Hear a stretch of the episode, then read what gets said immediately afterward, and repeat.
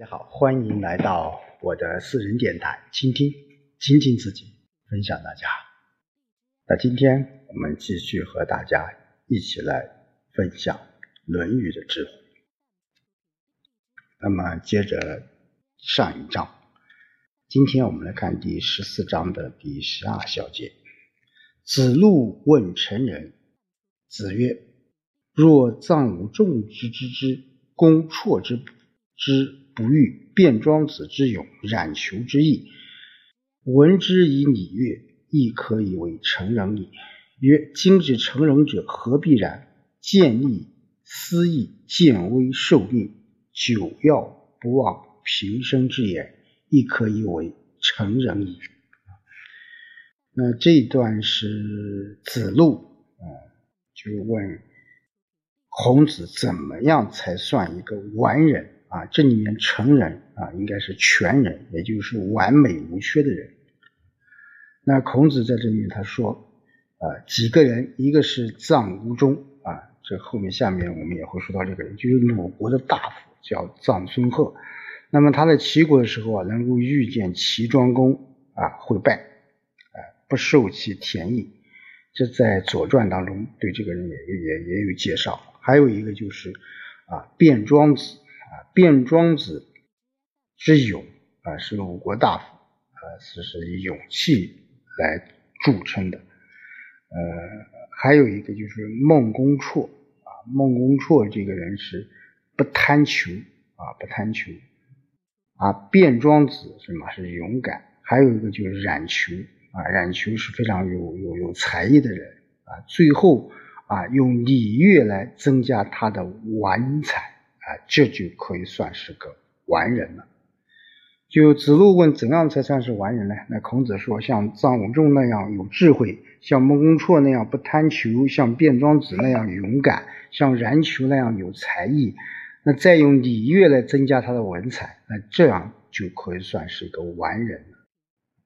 最后孔子又说，如今的完人何必要这样呢？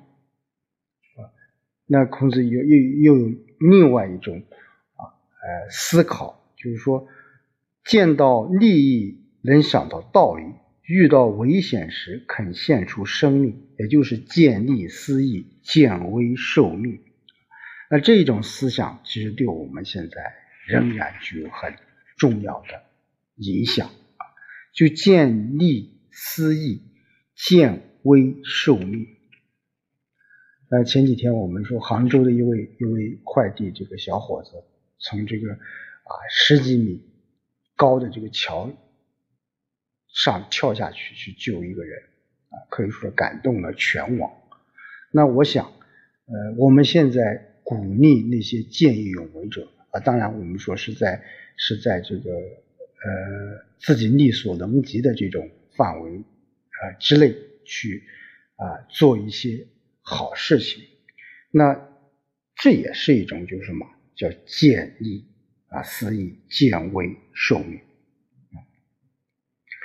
那长期处在贫困之中，也不忘平生的诺言。我觉得这一句话叫“久要不忘平生之言”，就是我们人呢，其实匆匆数十年，活着活着，往往就忘了来时的路。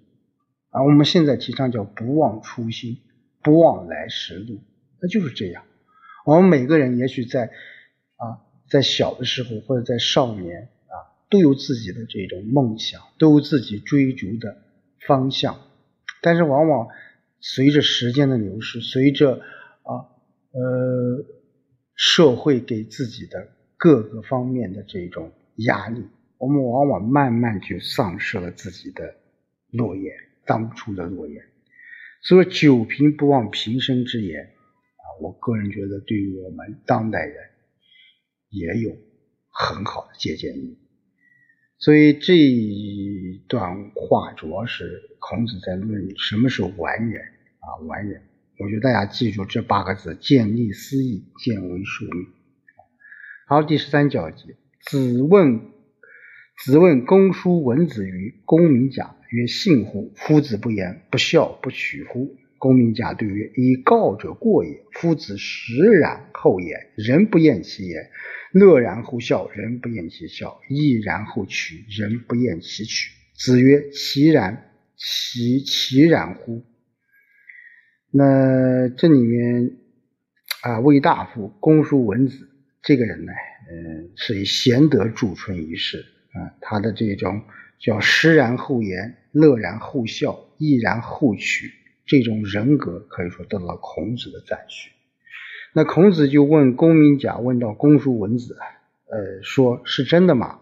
就他老先生不言笑，哦，不言语啊，又不笑，又不取钱财吗？那公明甲回答说了，不是这样的啊，不是。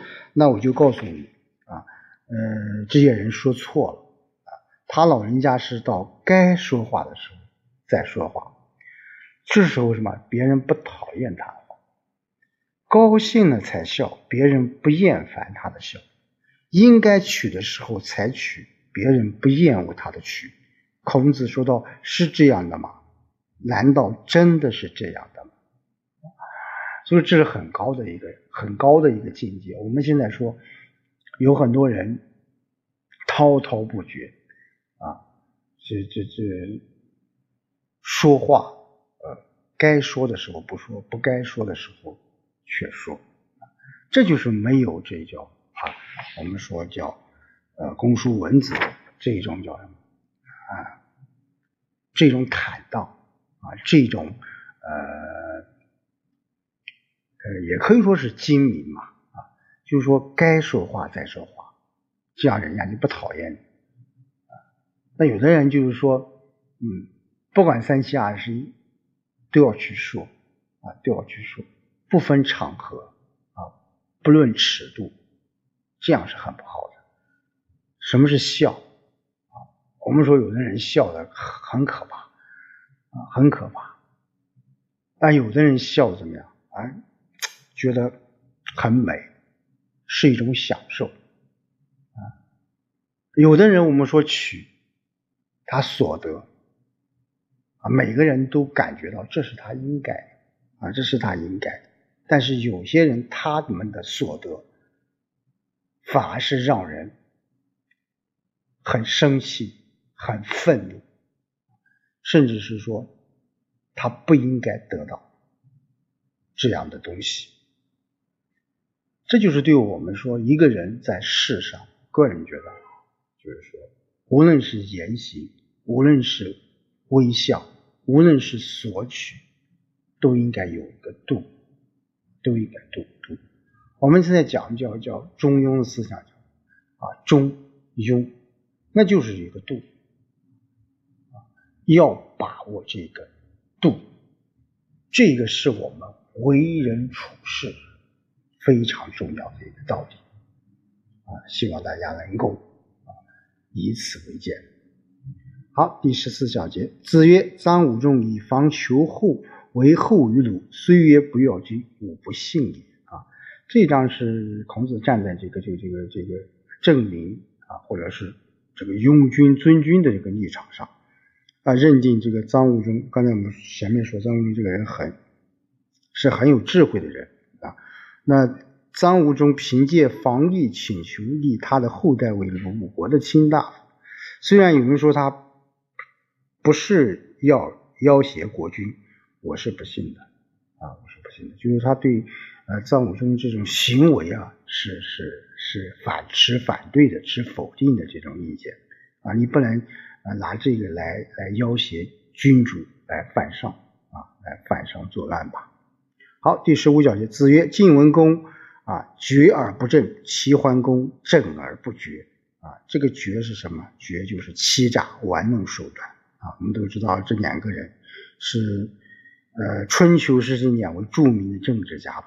那晋文公也就是重耳啊，春秋五霸之一；而这个齐桓公，那我们知道是小白啊，小白也是春秋五霸之一。”那孔子对这两个人是怎么评价？他说：“晋文公是诡诈而不正派。”啊，他认为这个晋文公啊，重耳，呃，因为我们知道这个两者在行为上是有区别的。那齐桓公当时是打着什么这种这种天子的旗号来会盟诸侯，讨讨伐这个楚国的这种不臣，师出是有名的啊而晋文公是遭家乱啊，是流亡在这个这个这个呃十九年啊，所以说，嗯，后来是使用了一些啊所谓的我们说现在的不正道的人来复国称霸，所以孔子称他是一种是一种啊诡谲啊不正派啊不正派啊，包括我们说呃十六啊十六里面说到这一段话，叫子路曰。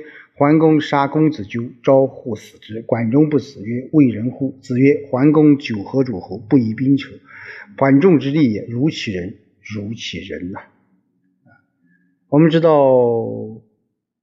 呃，齐桓公的哥哥啊，我们刚才讲就是呃小白啊，小白，那哥哥叫纠啊，他们俩争夺这个这个王位啊，最后这个。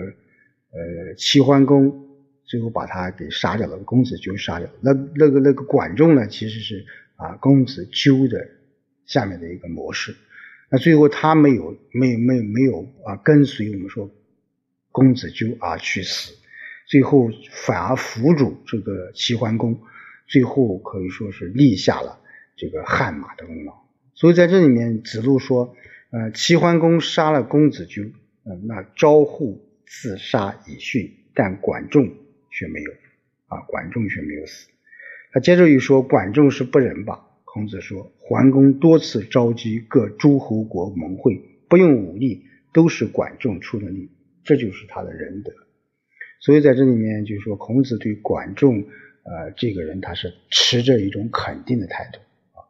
所以说，什么样的人啊，在什么样的情况下，他为了这个国家。啊，为了这个民族啊，能够做出很多很多贡献，那就是大人大事啊，大人大事，能够使天下安啊，能够为这个这个和平世界的和平做出贡献，我想这就是一个仁德啊，这就是什么管仲。当然，管仲啊，他的意义还不在于于此啊，他对于中国的这种无论是呃政治啊。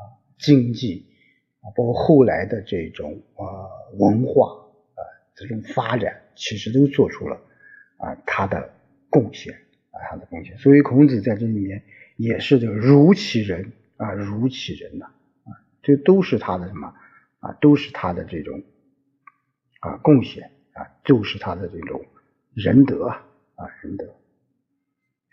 好，今天就和大家说到这里，我们下期。再见。